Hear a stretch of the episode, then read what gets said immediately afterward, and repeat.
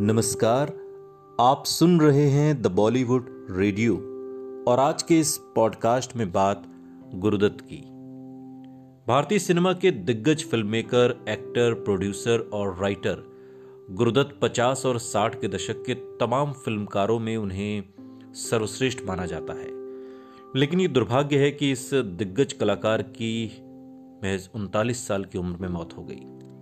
आज हम आपको उनसे जुड़ा एक ऐसा किस्सा बताने जा रहे हैं जब गुरुदत्त ने अपने सपनों के महल को अपने खास दिन पर हमेशा के लिए मिटा दिया था।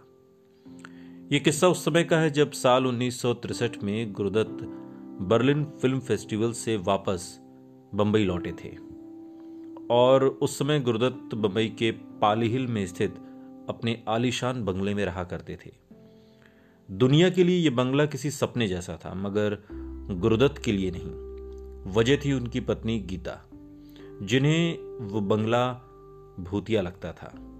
उन्हें लगता था कि बंगले में एक पेड़ है जिस पर भूत रहता है। और इतना ही नहीं, उनका कहना था कि इसी बंगले की वजह से उनकी शादीशुदा ज़िंदगी में परेशानियाँ शुरू हुई हैं। इसी बीच 9 जुलाई साल उन्नीस को गुरुदत्त का जन्मदिन आया। दुनिया भले ही इस खास दिन का जश्न मनाती हो, मगर गुरुदत्त इस दिन को अपनी याददाश्त से हमेशा के लिए मिटाना चाहते थे। इसी दिन उन्होंने कुछ मजदूरों को बुलाया और कहा कि इस बंगले को फ़ौरन गिरा दो। आपको बता दें कि यह वो दौर था जब गुरुदत्त और गीता दत्त की शादी हो चुकी थी, साथ ही वहीदा रहमान गुरुदत्त की ज़िंदगी में आ गई थी और इस वजह से गुरुदत्त की शादीशुदा ज़िंदगी खराब हो रही थी। उन दोनों के बीच तनाव चल रहा था, जिसकी वजह से गुरदत्त ने दो बार खुदकुशी की कोशिश भी की थी। जब एक बार उनके करीबी दोस्त ने उनसे पूछा कि तुम सुसाइड क्यों करना चाहते हो गुरुदत्त ने इस पर कहा था कि मैं जीवन से नहीं, बल्कि खुद से परेशान हो गया हूँ। मैं अकेले रहना चाहता हूँ।